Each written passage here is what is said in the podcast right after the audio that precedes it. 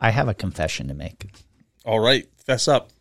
On a previous episode, um, I gave a f- in the the quiz at the end. I gave clues, and the one you picked, I said was factual. Mhm. And I found out after going through my list of plants that it was a fact from another tree Oh, that got thrown in. Uh-oh. So you were correct Yeah. that that So there were two lies in that one. there Is were two lies. Yeah. So you were actually right. So Yeah. I don't know if that. Bo- I mean, you did really good. You ended the last episode on a win. Yeah. But I, I'm looking at all these now, going, what else did I do wrong? so, but at least we fessed up. So the episode, if I remember correctly, was Inkberry Holly, Mhm. and we were saying it could be used in making instruments. Yeah. Yeah. And it's and actually like, "Hey, that's not true. no, and Yeah. then I was thinking, I was like, well, it's got to be. I wrote it down. Maybe it was, you know, and I even teased you in the. I don't even know if you look at the the, the names of the episodes because Uh, you're like that somewhat, can't be yeah. used for an instrument. And I wrote maybe Tom can make a tiny violin out of it, but you were actually right. So, and it was it was Inkberry Holly, right? Yes, I, Yeah. I remember being Yeah. in Inkberry Holly. I'm like, how are they going to make instruments out of Now, that tiny little stem? I don't want to tell you what plant it's from because it's one that we haven't done yet, and we're not doing this week either. So, but I figured I'd fess up. Oh, that. uh, Thank you very much. I do appreciate. I wasn't that. going to, but I wasn't going to. How long ago did you find out about this? Oh, like two weeks ago. but I did come around. All right. So today, how are you going to? I'm I'm going to ask some questions because I know we did get some feedback and people like it when I ask yeah. questions. I think so, it gives a different because you're going to ask a much broader Mm-hmm. range of things than I would generally just give out. Yep. All right. So and what do you got? I'm going to start off with my typical question: Is it a tree, shrub, uh, grass, graminoid, or forb? it is a. I'm actually going to. I didn't I didn't say other in there, but is it another? No, I'm gonna I'm gonna elaborate on this one. So it's a deciduous, dense, low growing, rambling shrub of the Anacardiaceae family, which includes and I I apologize if I I butchered that. So for our listeners that are unsure sometimes of how to pronounce botanical or family names, just don't feel bad. You just got to Yeah. go for it. Anacard Anacardiaceae family, Yeah. which includes cashews and poison ivy. Yeah. Okay. Okay. That's that's interesting. Yes. Yeah, All I was gonna say, uh, what's the when it comes to pronouncing botanical names and, and scientific names, it's just make sure you hit all the sy- uh, like the syllables and uh, yeah. I almost said synonyms, and I'm like, oh, that's not right. No, syllables. No. If you hit all the syllables, at least you'll sound like you know what, how it's supposed to sound. Ex- So, exactly. All right. So that's question one. What else? What else do you want to ask? uh, then I'm gonna ask. You said it was low growing. Mm-hmm. How low growing is it? its ultimate height range is anywhere from two to eight foot. And that's a wide range, but we have to be fair. Yeah, no, I don't want to. I don't want to be misleading. Um, does it form a flower, and if so, what what color is that flower? So um, the flowers are yellow in clusters of about one inch long, uh, male in catkins, and female in short clusters at the end of branches. I'm just writing all this down. I feel like I know this, but I can't put my finger on it on what it is. That was uh, three? That's only three. Yeah. Okay. Um, does it f- produce a berry? Fruit is red Mm-hmm. and hairy, which would be pubescent. Uh, sl- subglobose, which means not quite globe shaped, and it's a quarter inch in diameter. Yellow with with. I wrote down what I thought my guess would be, but that wasn't what I'm actually meant to write down. Um, let's see. What else can I ask here? Uh, I got to go back to some of my old questions problem. and, and look. Um, hmm. is it? Oh gosh. Oh man, I'm, uh, this is terrible podcasting. I don't know what to ask next. What, what's the leaf shape? Leaf shape, it's alternate, compound trifoliate.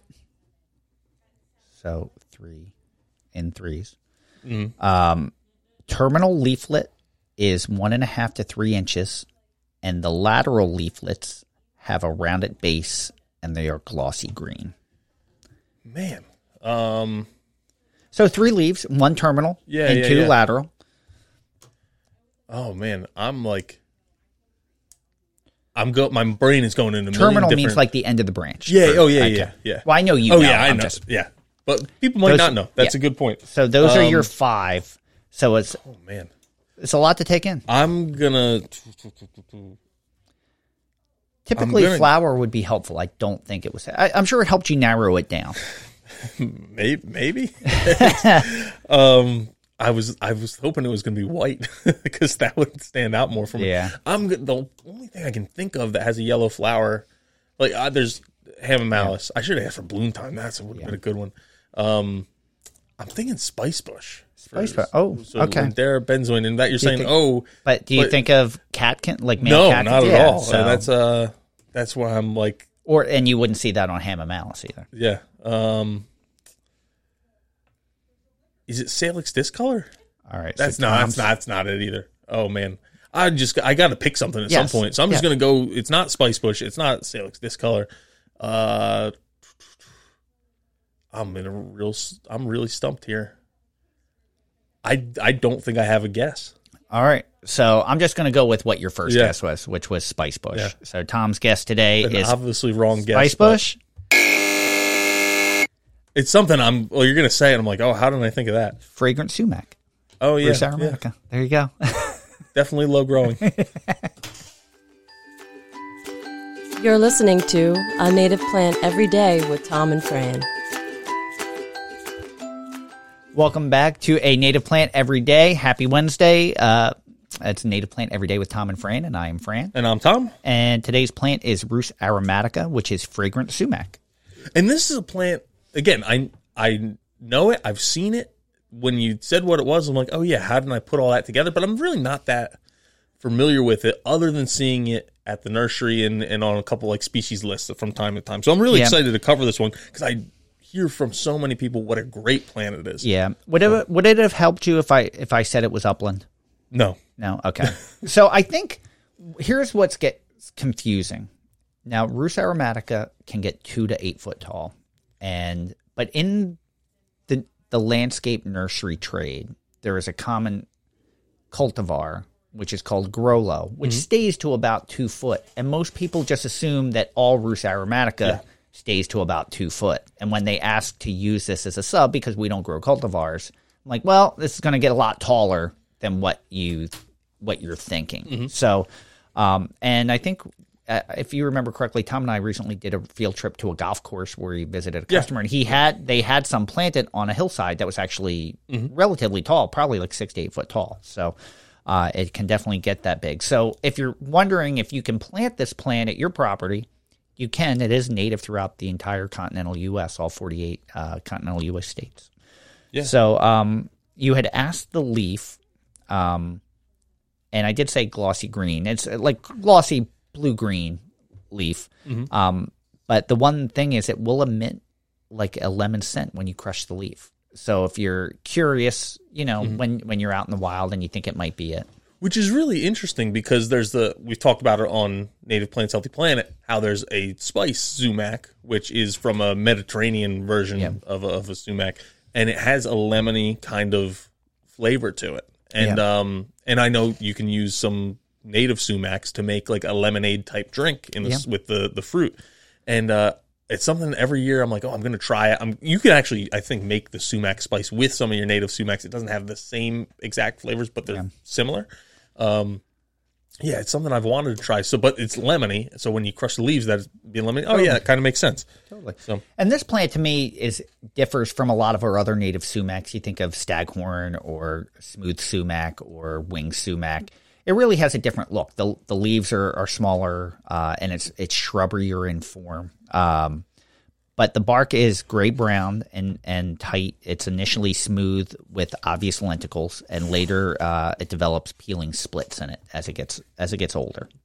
Now you have written here that has the ability to be monoecious or dioecious. What does that mean? I you know I, I guess it's it's really situational uh, and depending on what it needs if it's if it's dioecious but I, I don't know if it can switch Yeah, that's the one thing I don't know I would I would imagine that it's in order to survive it's, It's adapted to be able to do or this yeah, it's probably one or the other. But yeah, and for everyone who can't see us because you're only listening to us, Fran, when I asked that question, Fran kind of like shrugged and threw up his hands. That means I don't know.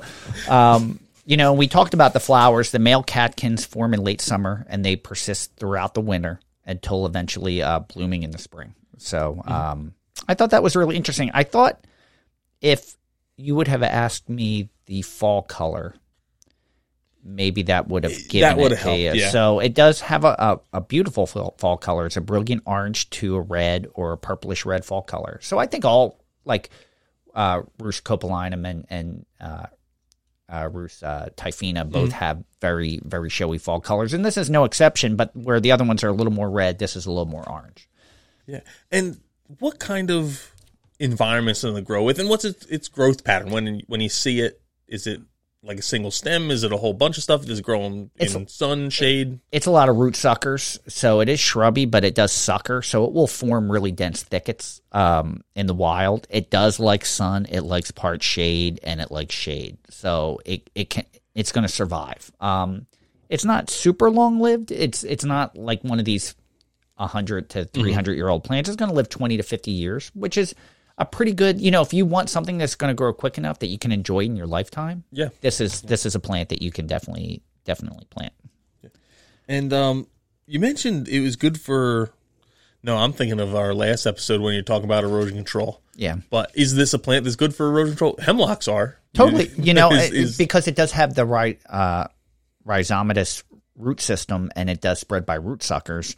It, it it forms like a really extensive shallow root system. It's not deep root; it's very shallow, but it's Mm-hmm. going to, like it's like I said, form thickets. So uh, it's great for erosion control and soil soil stabilization. One of our listeners actually shared. I was really shocked at this. It was a stream. Mm-hmm. And right down at the bottom of the slope, right near the stream, they had planted Gro-Low sumac yeah. and you know considering it it was low slope and this is an upland plant meaning 99% of the time is found in upland species a slope is upland but it was low enough that if you have high water events Yeah. or or a 100 year storm that stream is going to be higher so and it's surviving well um, not what i would have thought i would Yeah. have never recommended to plant something that low on a slope that close to water Yeah. but this, this kind of plant. Yeah. yeah, but um, it, it definitely is holding the soil very well in that condition, uh, considering how how fast moving that stream seemed to be. And what kind of wildlife does it attract? Uh, it does attract uh, butterflies and bees. It provides nesting materials and structure for native bees. It's very important for native bees. Uh, the berries persist into the winter, um, and it will attract uh, many birds, including robins, sparrows, goldfinches, and chickadees. And chickadee is one that I really feel that we're losing a lot of native, native habitat for. So if you have the ability to plant this and and and it gives that that uh, a berry source for chickadees. I would love to see more chickadee. I definitely don't see as many chickadees now as I did when I was younger. Um, game birds and squirrels will eat the seeds, and rabbit and deer will uh, browse the leaves. So, and it also, if you're curious, it's pollinated primarily by bees. Very cool. And uh, I'm glad to see that it's a completely non-poisonous plant because that would have been really bad if you said, "Oh yeah, it's poisonous." After I said, "Oh yeah, you can make, Make a tea. you can make lemonade and and, and It- use it as a spice." you know, and it's always, you know, it is in the same family as poison ivy. So I can understand why you would have that concern, but it appears that it's totally non poisonous. Um, it is a late successional species. So if you're curious where it will start popping up in a forest, it's, it does start to show in late successional forests. It does have its issues. Um, it can be susceptible to vascular wilt disease, leaf spot, rust, scale, aphids, and mites. And and I want to talk about. We've mentioned this on Native Plants Healthy Planet. We had a listener ask us specifically for a Native Plant Every Day. do scale contribute to the food web? And we're like, yeah, actually, I think 52 species of bird feet on scale. And she's like, why you hating on scale? Because Yeah. scale, if if left unchecked, can take out, even though you're contributing to the food web, it can also kill the plant or many Mm-hmm. And plants. A lot of times that's if you don't have the predatory insects, birds, those kind of things to take care of it. It, yeah, you're going to kill the plant, and then the plant's not helping Yes. with your erosion control or, or wildlife benefits, all that kind of stuff. So if you if you have a healthy ecosystem that you're planting it in, and you have some scale, it's not becoming an issue because you do have the the predatory birds eating it and so forth. But it can, in an unbalanced ecosystem, be left unchecked and actually take out a lot of a lot of plant material. We could never sell a plant that had scale. yeah, You Yep. Mm-hmm. know, that's not something that that we can do. We we would never want to introduce that to other areas or feel comfortable that it's going to an area that has a balanced ecosystem. Now, what's this plant a good substitute for? Himalayan blackberry, uh, which is I I, I, I want to say it's an invasive, um, but it's a it's a great substitute for that. Uh, will give you a very similar look, uh, but not be invasive, and it's native, and and we've already touted all of the great wildlife features that it has. So you can greatly contribute to your ecosystem in a positive way, as opposed to Himalayan blackberry. Yeah, I'm seeing Himalayan blackberry on uh, a lot of invasive species council websites out west. Yeah. So So, and this is uh, we talked about Rhus aromatica is native in all all 48 continental U.S. states. So it's a great great sub for that. Um, so what do you think about a quiz? I'm- How you I'm ready for it. All right.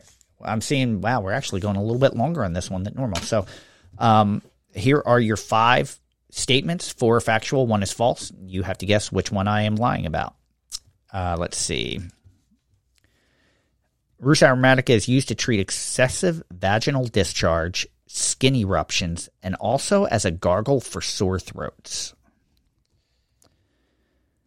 The popular cultivar Gro-Low is actually a cross between Rhus aromatica and Ribes alpinum, which is mountain currant. Um, the root bark is astringent and diuretic. Infusions can be used in the treatment of diarrhea or dysentery. I know that I, you know, it's funny. Yeah. I love that that shows up on just about every plant, but one of these times you could throw it in and it's not the case. Oh yeah, and I would never guess Yeah. it. It's, Um, it is the host plant for the red-banded hairstreak butterfly. And Rhus aromatica is also used in the treatments of cold, stomach aches, and bleeding. wow, you, That's all uh, over the place. Yeah. Um, the only one that they all sound plausible. So the only one that I would say is that I don't think it's a cross with the was he said Ribes alpinum? Yeah. Yeah, you familiar with mountain currant? No, Very not at all. similar look, but it's a lower growing Mm-hmm. plant, and it's a currant. Like so, I don't know if you've ever had like currant. Like my fiance actually Yeah. buys like uh Like she makes fruit. drink. Yeah. Well, it's like a, a paste that she makes drinks out of. She'll Oh, make a currant interesting. drink. Yeah. Yeah. Yeah. No, I, my parents grew currants at one point, just like behind the house, and I'd eat the berries off of them. Okay. Yeah. All right. So, So, I think that, that's your. I think that's, your. all right. Your so. Tom's guess that the popular cultivar Gro-Low is actually a cross between Rhus aromatica and Ribes alpinum. You're right. It it is not a mix. I thought if I threw a, a very similar low growing plant in there, that you would think that. you you me getting this right is basically me not being smart enough to know that know what that plant was. So yeah, More more importantly, are you putting this plant in your yard? uh, yeah, I'm I plan on doing it this year actually because Okay. it's it it can be really beautiful. It's a nice plant, um, really cool fall color. Uh, I have a spot for it. I plan on putting it in my yard. It's just uh, when am I actually going to plant it? Yeah, that's true. I I think this weekend we're doing uh, yard cleanup, so I'm I'm close to being able to do that. Would I put this in my yard? Yes. Am I going to do it soon? Probably not, because I have some things I want to work out before I would plant it. But I would totally plant this in my yard. So yeah, it's not that it it makes the list, which is almost every native plant. Not all of them, but almost everyone. So we have one more episode this week coming up tomorrow. So make sure you tune in again. And until then, keep it native. Thank you for listening to A Native Plant Every Day with Tom and Fran. Hey everyone, this is Fran. And Tom? And we just wanted to give you a quick reminder to tune in every Friday to our other podcast, Native Plants Healthy Planet. Yeah, so on Native Plants Healthy Planet, we dive into all different kinds of subjects revolving around native plants and our ecology and having a healthy planet. We have guests from uh, from colleges, from other podcasts, from different nonprofits we work with, even authors. It's a really good time. We hope you join us over there. Make sure you tune in, and until then, keep it native.